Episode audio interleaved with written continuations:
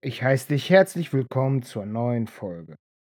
Heute möchte ich mit dir darüber sprechen, gibt es einen Unterschied zwischen Juden und Christen? Ich rede nicht von dem Unterschied, wie man sein Glaubensleben gestaltet oder sein Leben. Denn Glaubensleben und Leben ist ja dasselbe. Ich meine, gibt es einen Unterschied, der so grundsätzlich ist, dass man Juden und Christen als komplett was anderes betrachten kann? Die Antwort ist nein. Jeder Christ ist im Grunde eine andere Glaubensrichtung des Judentums. Es geht nicht darum, dieses sogenannte Judaisieren zu betreiben. Es geht nicht darum, zu spalten. Es ist schlimm genug, wenn solche Leute wie dieser Patrick Altendorfer, der auf YouTube den Kanal betreibt, Gott weiß es, wenn solche Leute mit ihrer Bezeichnung Tora-Christen die aufricht Glaubenden diffamieren will. Die Schrift ist eindeutig. Es gibt keinen Unterschied zwischen Juden und Christen. Um diesen Gedankengang nachvollziehen zu können, machen wir mal einen Schnelldurchlauf durch die Schrift. Wenn du mir nicht glaubst, lest die Schrift selber und im Zweifelsfall kontaktiere mich und weis mich auf meine Fehler hin. Die Schrift sagt, dass im gesamten ersten Buch Mose nicht einmal das Volk Gottes erwähnt wird. Es ist immer die Rede von Bündnissen und ähnlichem. Und Gott sagt dann, deine Nachkommen werden zahlreich sein. Deine Nachkommen werden in Gefangenschaft sein für mehrere hundert Jahre. Deine Nachkommen. Wir lesen nicht, mein Volk wird. Erst im zweiten Mose, also zweite Buch Mose, sprich das Buch Exodus. Da ist die Rede von mein Volk aus Gottes Mund. Wie er mit Mose spricht und ihm den Auftrag gibt, nach Ägypten zurückzukehren und das Volk, also sein Volk, zu befreien. Nachdem Mose das gemacht hat, und wir kennen das ganze Szenario mit den Plagen und allem und den 40 Jahren Wüstenwanderung, da schreit das Volk nach dem König, wie die Heiden. Da können wir auch drüber diskutieren, aber ist jetzt nicht das Thema. So, auf jeden Fall kriegt das gesamte Volk drei Könige: Saul, David, Salomo. Nach Salomo wird das Volk getrennt. Es wird unterschieden in ein Südreich und in ein Nordreich. Das Südreich sind die Stämme Juda und Benjamin. Alle anderen zehn sind das Nordreich. Das heißt, der Löwenanteil ist das Nordreich. Aber das Nordreich ist ungehorsam und wird von, von anderen erobert. Sie gehen in Gefangenschaft und kommen nie wieder. Sie zerstreuen sich in der ganzen Welt und vermischen sich mit anderen Völkern. Das Südreich hat aus den Fehlern nicht gelernt und wird auch ungehorsam. Und Gott sagt, ihr geht jetzt auch in Gefangenschaft. Aber das Südreich kommt wieder, baut Jerusalem neu auf, spricht den Tempel und so, aber es kommt wieder. Und das sind diejenigen, die wir heute als Juden bezeichnen. Was wir aber ganz oft vergessen, es gibt nicht den Juden. Es gibt nicht eine jüdische Gruppe, wo man sagt, das ist das Judentum. Das Judentum ist vielfältig, genauso wie das angebliche Christentum. Das Judentum hat verschiedene, ja, wie wir, Glaubensrichtungen, da gibt es orthodoxe, chassidische Juden, messianische Juden und weiß der Geier wie viele noch. Die Sache ist jetzt, nachdem das Südreich zurückgekommen ist, gibt es immer wieder die Prophezeiung, dass das gesamte Volk wieder vereint wird. Das finden wir zum Beispiel in Hesekiel. Im Kapitel 37 lesen wir eindeutig, worauf ich hinaus will. Am Anfang bekommt er eine Vision vom Herrn. Und des Herrn Hand kam über mich und führte mich hinaus im Geist des Herrn und stellte mich auf ein Weitfeld, das voller Beine lag. Manche Übersetzungen sprechen auch von Gehbeine und manche Übersetzungen von Knochen. Und er führte mich allenthalben dadurch, und siehe, des Gebeins lag sehr viel auf dem Felde, und siehe, sie waren sehr verdorrt. Es waren also Knochen irgendwo auf dem Feld, die Hesekiel sah, und Gott fragt ihn, meinst du, diese Knochen können wieder leben? Und Hesekiel sagt, Herr, du wirst es wohl wissen. Und auf einmal wachsen auf den Knochen wieder Muskeln und alles. Das könnt ihr alles nachlesen. Dann kommt der Wind und Hesekiel soll dem Wind befehlen, die Knochen voll Odem zu machen, damit die wieder leben. Das spiegelt die wieder, Wiederauferstehung einfach wieder. Doch wem gehören die Knochen? Zu wem gehören die Knochen? Das finden wir in elf, im Vers 11.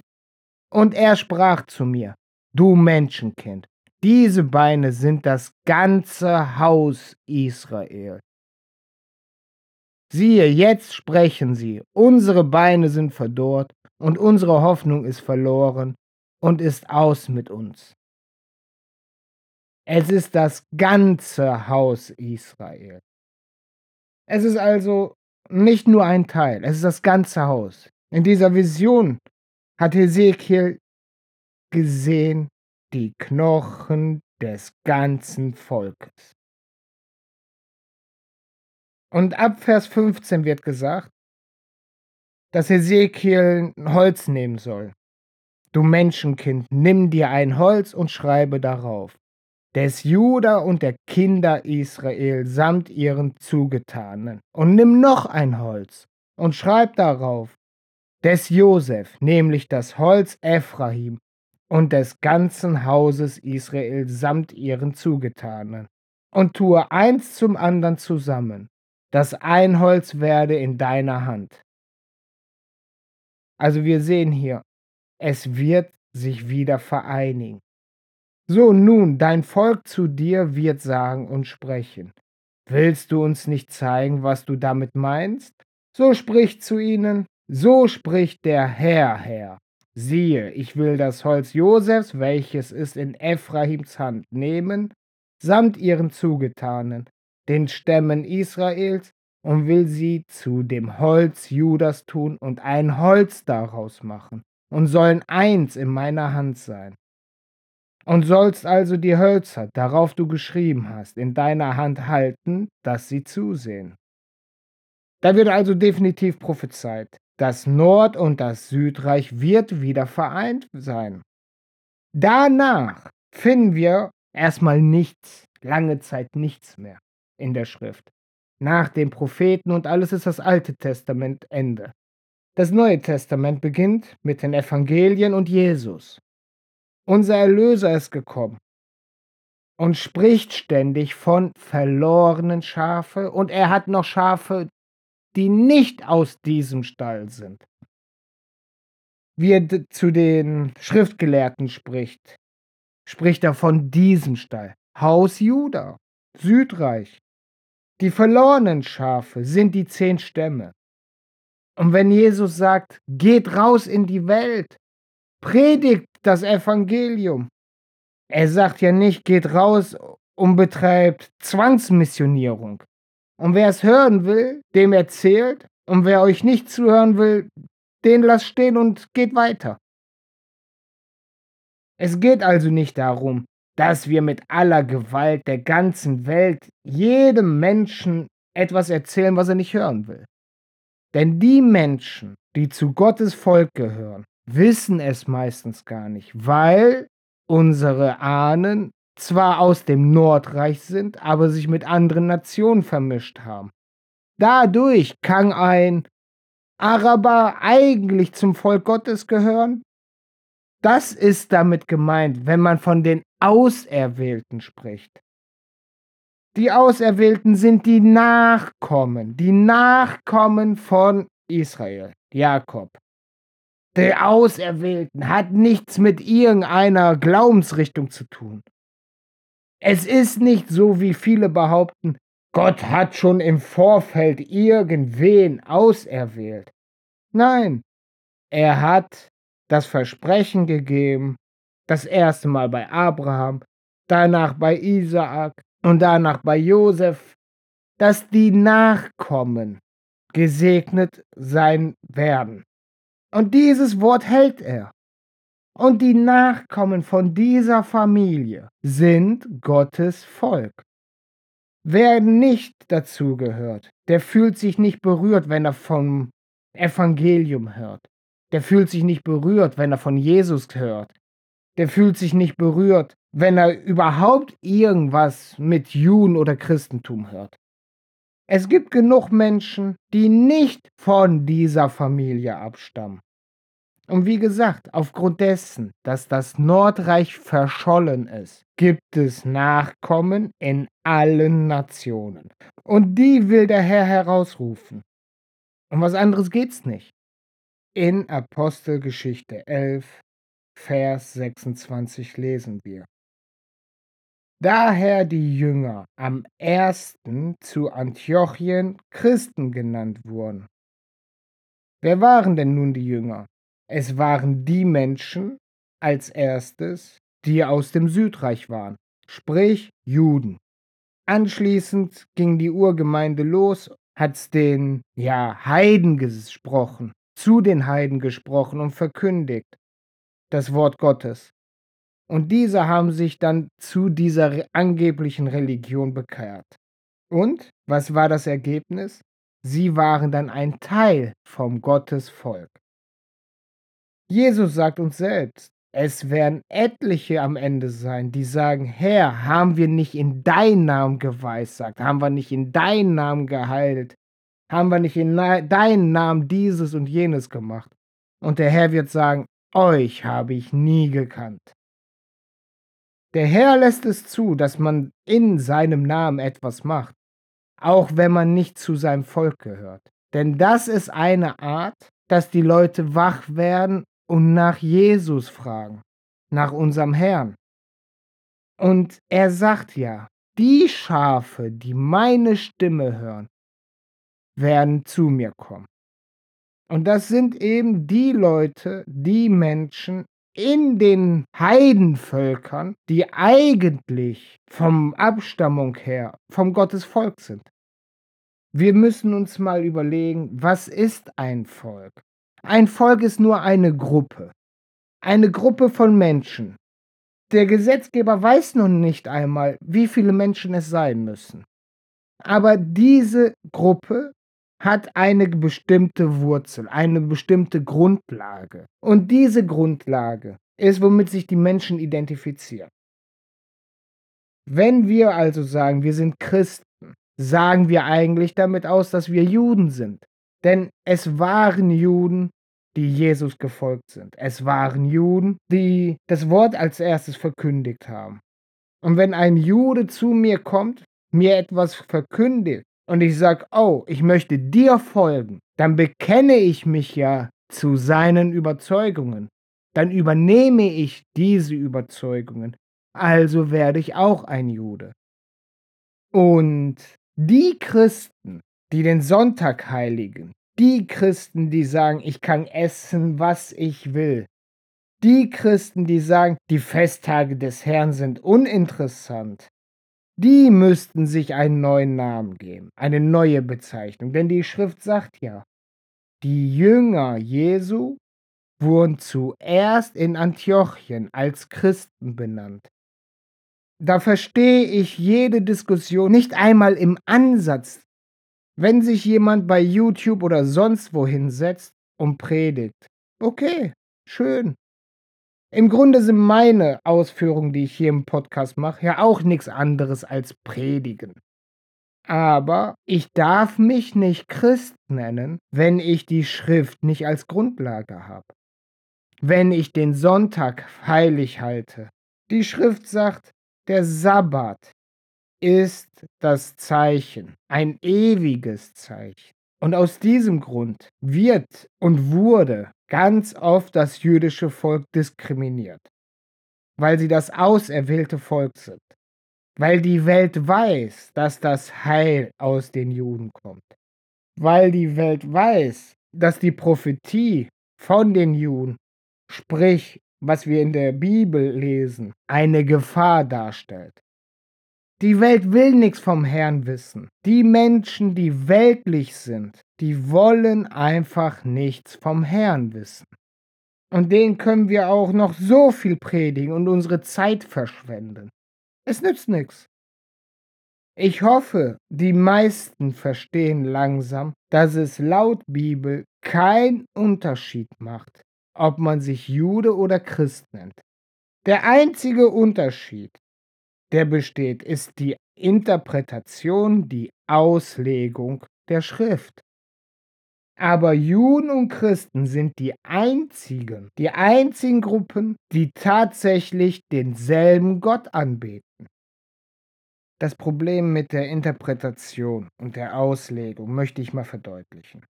Wenn wir in Markus Kapitel 12, Vers 29 lesen. Jesus aber antwortete ihm, das vornehmste Gebot vor allen Geboten ist das, Höre Israel, der Herr, unser Gott, ist ein einiger Gott. Dann ist das ein Zitat aus dem Alten Testament. Das ist 5. Mose Kapitel 6, ab Vers 4 fortlaufend.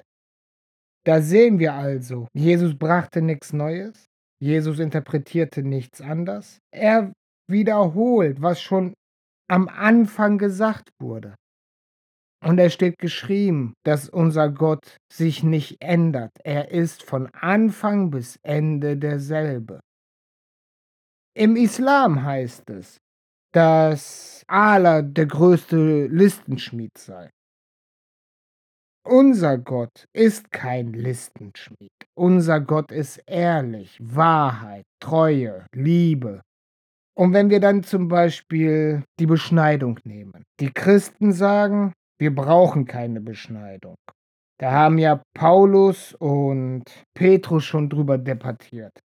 Und die haben ja dann hinterher gesagt, nö, brauchen wir nicht. Wenn einer nicht aus dem Südreich geboren ist, brauche keine Beschneidung. Aber das finden wir auch schon im Alten Testament. Im 5. Mose Kapitel 30 Vers 6 lesen wir. Und der Herr, dein Gott, wird dein Herz beschneiden und das Herz deines Samens, dass du den Herrn, deinen Gott, liebest von ganzem Herzen und von ganzer Seele, auf dass du leben mögest. Da lesen wir also, die Beschneidung wird am Herzen sein. Dasselbe sagt Jesus später auch. Die Juden nehmen die Beschneidung wörtlich und beschneiden das Fleisch, weil es so in der Schrift übermittelt wurde. Es hat aber nichts damit zu tun, dass dieses auf ewig Bestand haben soll. Die Beschneidung ja, aber die fleischliche Beschneidung sollte geändert werden in die Beschneidung des Herzens. Das lesen wir, wie gesagt, schon im fünften Mose. Ist also keine neue, äh, keine neue Interpretation oder was, das Jesus uns gelehrt hat. Wenn sich also Chassiden oder orthodoxe Juden oder welche Judengruppe sonst beschneiden lassen oder sich diese Kippa aufsetzen oder diese Gebetskästchen anlegen, ist es nur das Ergebnis einer anderen Interpretation, einer anderen Auslegung der Schrift. Ich verstehe nicht, wie viel, wieso viele Christen, die sich als Christen bezeichnen, hergehen und sagen, eine Ökumene ist super. Die Einigung zwischen katholisch und evangelisch, die ist ja längst überfällig. Die müssen wir einfach haben. Nein. Ich werte mich weder als katholisch noch als evangelisch. Ja, der Protestantismus hat gute Grundlagen. Sola Scriptura, Sola Gratia und ähnliches. Aber ich zähle mich zu keiner Religion. Ich gucke, was in der Schrift steht, ich lese die Schrift, ich versuche die Schrift zu verstehen. Und wenn uns das wichtiger ist, die Schrift zu verstehen, als irgendeinem Gefasel von irgendeinem Priester, Pastor, Pfarrer, Papst, was auch immer, Bischof, keine Ahnung. Wenn uns die Schrift wichtiger ist wie deren Gefasel, dann sind wir auf 'm guten Weg. Und wir sind ein Volk. Wir sind nicht ein Verein. Es ist ein Volk, was Gott ehrt. Das kleinste Volk auf der Welt. So steht's in der Schrift. Und von diesem Kleinsten ist der Löwenanteil in der Welt verstreut. Und die werden nach und nach herausgerufen. Ich bitte also, jeder, der wirklich ein Christ ein Christ nach biblischer Definition ist, nämlich ein Christ, der die Schrift hochhält, ein Christ, der sagt: „Ich weiß zwar nicht, wie ich jetzt die Festtage halte, aber ich möchte sie halten.“ Ein Christ, der sagt: „Ich verstehe nicht, was das mit den Speisegeboten auf sich hat, aber ich bemühe mich, diese zu halten.“ Ein Christ, der sagt: „Da gibt es so vieles, was ich nicht verstehe.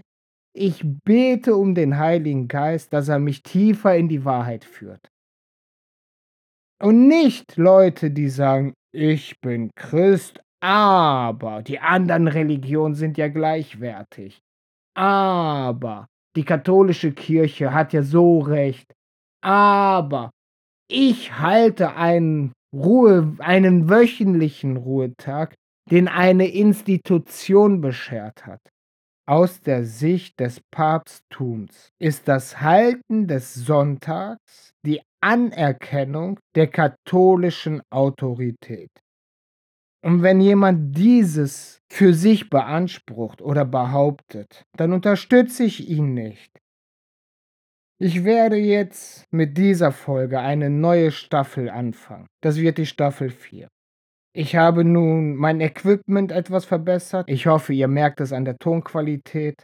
In Zukunft werden meine Folgen wieder öfter kommen. So langsam habe ich mein Zeitmanagement wieder verbessert. Ich muss jetzt nur noch begreifen, wann ich was mache. Früher habe ich eine Aufnahme gemacht und direkt nachbearbeitet. Und wegen der neuen Arbeitsstelle muss ich jetzt mein Zeitmanagement umstellen. Das ist jetzt 'ne Gewöhnungssache für mich, dass ich die Aufnahme an einem Tag mache, die Nachbearbeitung am anderen Tag und Ähnliches. Ich hoffe, du denkst mal drüber nach, ob es für dich einen Unterschied macht, als Jude bezeichnet zu werden oder als Christ. Ich hoffe, du denkst mal ernsthaft drüber nach, wie verrückt es eigentlich ist, die, die laut Schrift Christen sind, eine neue Bezeichnung zu geben, wie zum Beispiel Tora-Christen oder sowas. Und ich bitte dich, halte dich von solchen Diskussionen fern. Die machen einen nur verrückt und bringen nix, haben keinen Nährwert. Ich wünsche dir noch einen angenehmen Resttag und freue mich, wenn du das nächste Mal wieder einschaltest. Bis dann.